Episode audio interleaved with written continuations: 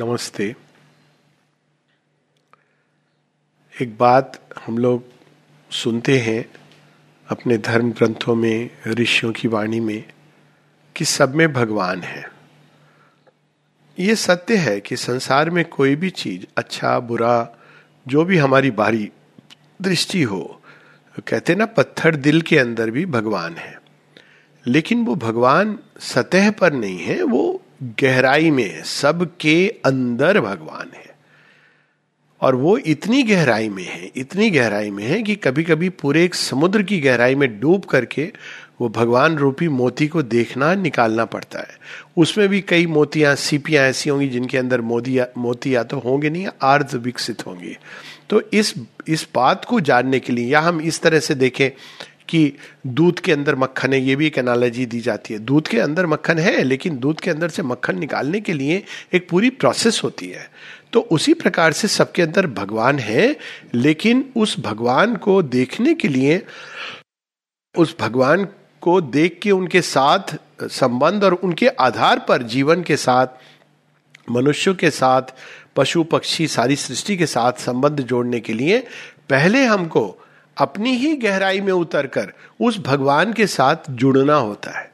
क्योंकि जब हम उनसे जुड़ते हैं, तभी उस लेवल पर हमारे सारी सृष्टि में वो तार जुड़ सकते हैं। और या तो हम अपने अंदर गहराई में उतर के देखें या संसार की गहराई में, दोनों ही रास्ते हैं। लेकिन संसार की गहराई में उतरना और उसमें भगवान को ढूंढना आसान नहीं होता है। हालाँकि ये भी एक प्रयास करते हैं लोग, लेकिन अपने ही अंदर की गहराई में उतर करके, अपने ही अंदर खोज अभिप्सा को लेकर के इंटीरियराइज करके, अपने ही अंदर जब हम एक सतत चेष्टा के साथ, लोग कहते हैं कि हम अंदर कैसे जाए, पहली चीज़ है बैठो, स्थिर होना सीखो, दूसरा इसको लक्ष्य बनाओ, फिर उसके बाद इसको लक्ष्य बना के कुछ समय पाँच मिनट, दस मिनट, पंद्रह मिनट बैठो, सिर्फ़ बैठो और प्रयास करो उस लक्ष्य को मन में रखने का जो हम चाह रहे हैं। जैसे हम अपने अंदर भगवान को ढूंढ रहे हैं। हे प्रभु, कहा कोई डजेंट मैटर कोई भी भाषा, कोई भी भाव, बस ढूँढने की एक प्यास। अब इसमें सहायक चीज़ें होती है, मंत्र होता है, रूप होता है, नाम होता है, ईश्वर का नाम, ईश्वर का रूप हमारे योग में हम लोग माता जी के नाम माता जी के रूप को देखते हैं और मंत्र को केवल माँ माँ माँ, इस तरह से हम सहायता लेते हुए उस गहराई में जाना चाहते हैं जहाँ पर वास्तव में माँ श्री अरविंद से हमारा उनके स्वरूप में, उनके सत्स्वरूप में साक्षात्कार होता है। तो ये अंदर जाने की प्रोसेस जिसमें हम इंटीरियराइज करते हैं और गहराई में उतरने की चेष्टा करते हैं, हो सकता है एक दिन, दो दिन, एक महीने, दो महीने, एक साल, दो साल, मैं तो इसको तो वहाँ जा रहा हूँ, एक जीवन में फलित ना हो। ऐसा होता नहीं, लेकिन ये एक असंभव बात।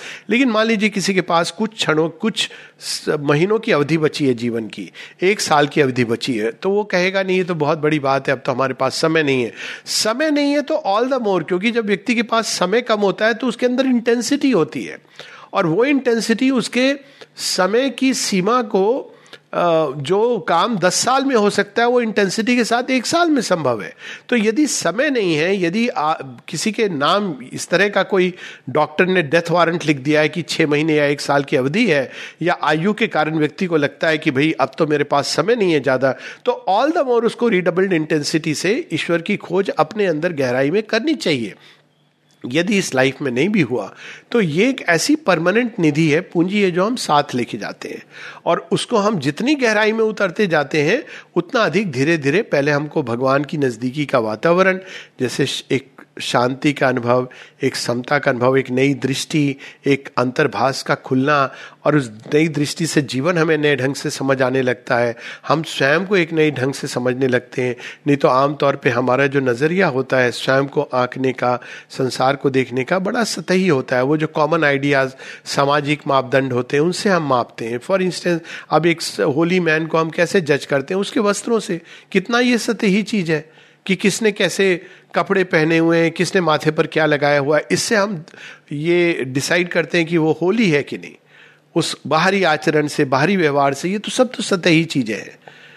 कोई अगर हमने गीता ना पढ़ी हो तो अर्जुन को केवल एक युद्ध करते हुए, शस्त्र चलाते हुए उस दृश्य को स्मरण कीजिए और कहिए कि क्या ये भगवान का दूत है या उनका यंत्र है, पर सत्य तो यही है कि उस भयानक मृत्यु की वेशभूषा में अर्जुन वास्तव में ईश्वर के बहुत बड़े यंत्र है। तो हमें पहला प्रयास यही करना चाहिए कि अपनी गहराई में उतरकर समुद्र की गहराई में, और वो इतना सरल नहीं होता, दम घुट जाता है, क्योंकि समुद्र का पूरा प्रेशर बढ़ता है। जैसे जैसे हम अंदर घुसते जाते हैं, वैसे ही फिर संसार में सतह की चेतना बार बार हमको बाहर लाने की चेष्टा करती है। लेकिन अंत में जो कहा गया है कहीं पर कि, जिन खोजा, तिन पाइया, गहरे पानी पैठ। जो आप खोज रहे हो निश्चित रूप से मिलेगा, लेकिन और गहराई में उतरते चाहिए तो फिर एक टाइम आता है जो अपने आप आप एक प्रकाश, एक ऐसी चेतना जहाँ पे कोई पीड़ा, कष्ट, दुख, दर्द की संभावना नहीं है, जहाँ एक बड़ा स्वतः स्फूर्त सुंदर सा आनंद, एक वामथ ग्लो, ए जॉय जो, जिसको हम, वो प्राणिक आवेग नहीं है वो जॉय, एकदम शांत, स्थिर अवस्था है, उस उस हर्ष की, उस सुख की उस आनंद की अनुभूति की। और साथ में एक दिव्य उपस्थिति जो हमें एक प्रकार का सुकून भी नहीं, एक सिक्योरिटी देती है। सिक्योरिटी वैसी नहीं कि हम डरे हुए हैं और हम सिक्योरिटी ढूंढ रहे हैं। एक ऐसा भाव हमारे अंदर उदय करती है कि जो होगा सच में अच्छा होगा। ये हमें बाहर से रिपीट करने की ज़रूरत नहीं पड़ती। किंतु एक कल्याण श्रद्धा अंदर में जागृत होती है, क्योंकि हम हमेशा इस बात के प्रति सचेत रहते हैं कि हम, हमारे साथ कौन खड़ा है? संसार खड़ा हो या ना हो, हमारे साथ भगवान खड़ा है। और तब हमारे जीवन के जितने भी मूल्यांकन हैं, परिस्थितियाँ हैं, जिनको हम समझना चाहते हैं, तब हम उसको एक नई दृष्टि से देख पाते हैं। तो ये इतना बड़ा एक सत्य है कि सब में भगवान है, किंतु अगर हम इसको सतह से समझेंगे और बिना इसकी गहराई में उतरे हुए एक्चुअली बिना भगवान को प्राप्त किए हुए, जब हम इसको अप्लाई करने लगेंगे जीवन में तो हम एक बहुत बड़े विकट, यही एक जो बहुत सुंदर एक वाक्य है, इसी को हम बिल्कुल उसके अपोजिट में बदल देंगे। कुछ उसी तरह जैसे जब ये कहा जाता है कि अहम ब्रह्मास्मि, मैं ही ब्रह्म हूँ तो वास्तव में अगर इसकी गहराई में उतर कर हम इसका अनुभव करेंगे तो वो एक बहुत ही अद्भुत, इतना विशाल, व्यापक सत्य है जो लिबरेट कर देता है, हमको सभी बंधनों से मुक्त कर देता है। लेकिन यदि हम इसको सतह से समझते हैं तो इसका क्या अर्थ होता? है अहम, जो मैं हूँ, जैसा भी हूँ, मैं ही भगवान हूँ। तो ये केवल एक भ्रामक अवस्था की ओर, एक प्रकार के अहंकार के बहुत वृहत रूप की ओर ले जाता है। तो हमें ये पता होना चाहिए कि ये जो सूक्ष्म सत्य है, सुंदर सत्य है, ये जो वाणी है जो ऋषियों के मुख से निकली है कि सबके अंदर भगवान है, ये जिस भूमि से इसका उदय हुआ है, उस भूमि पर जाके हमको इसको समझना है। तो पहले हम प्रयास ये करें कि उस भूमि तक पहुँचे जहाँ से ये वाणी प्रकट हुई है। ये वाणी एक संकेत है, एक आवाहन, एक आमंत्रण है हमें उस ओर जाने का। ये ऐसा नहीं कहा जा रहा है कि बस आपने ये पढ़ लिया आप इसको प्रैक्टिस करो। जब ये कहा जाता है सब में भगवान है, इसका अर्थ है कि आप सब में भगवान है। ये देखने का प्रयास करो और प्रयास तब तक जारी रखो, तब तक जब तक आप एक्चुअली भगवान को नहीं देख लेते। और जब तक आप भगवान को नहीं देख लेते, तब तक आपका कोई भी व्यवहार, केवल इस तरह से इग्नोरेंटली व्यवहार करने से कि ठीक है, सब में भगवान है तो मैं सांप को भी अपने घर में ले आऊँगा, इसको भी, ये एक इग्नोरेंस है। आपको प्रयास करना है उसके अंदर गहराई में उतर कर छिपे हुए भगवान को देखने का। और उसका प्रथम चरण होना चाहिए, हमारे अंदर हम भगवान को देखें। और जब भगवान को हम देख लेते हैं, तब हमें इस बहुत बड़े मंत्र का सही अर्थ पता चलता है कि सबके अंदर भगवान है, इसका वास्तविक अर्थ क्या है, और उस उस सत्य के साथ हम कैसे संसार के साथ एक नया संबंध जोड़ सकते हैं? क्योंकि ये समझ लेना कि सबके अंदर भगवान है, इसलिए हम सबके अंदर अब आज से समान रूप से व्यवहार करेंगे। सच तो ये है कि भगवान भी सबके साथ समान रूप से व्यवहार नहीं करते। वो जहाँ दुर्योधन के मेवा का त्याग करते हैं, वहीं विदुर के साग खाते हैं। वो जहाँ पांडवों को सुरक्षा देते हैं, वहीं कौरवों का विनाश करते हैं।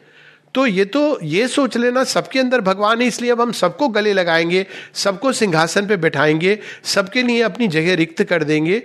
ये तो मूर्ता है, अंधता है। सबके अंदर भगवान का अर्थ कदाचित ये नहीं होता। सबके अंदर भगवान है, ये एक प्रिंसिपल ऑफ़ ट्रूथ है। कभी कभी उस एक मोती को पाने के लिए पूरे समुद्र को सोखना होता है और उसके अंदर की गुफाओं को नष्ट करना होता है। तो सबके अंदर भगवान एक बहुत बड़ा सत्य है। इतना बड़ा सत्य जो हमारे सारे जीवन को बदल सकता है, लेकिन प्रत्येक ऐसे सत्य की तरह यदि हम इसको सतह पर पकड़ते हैं तो हम स्वयं को भी और बाकी सबको एक बहुत बड़ी भ्रामक अवस्था में डाल सकते हैं। तो चले, हम लोग अंदर उस सर्वत्र सर्वव्यापी भगवान की सत्यनिष्ठा से खोज करें। नमस्ते।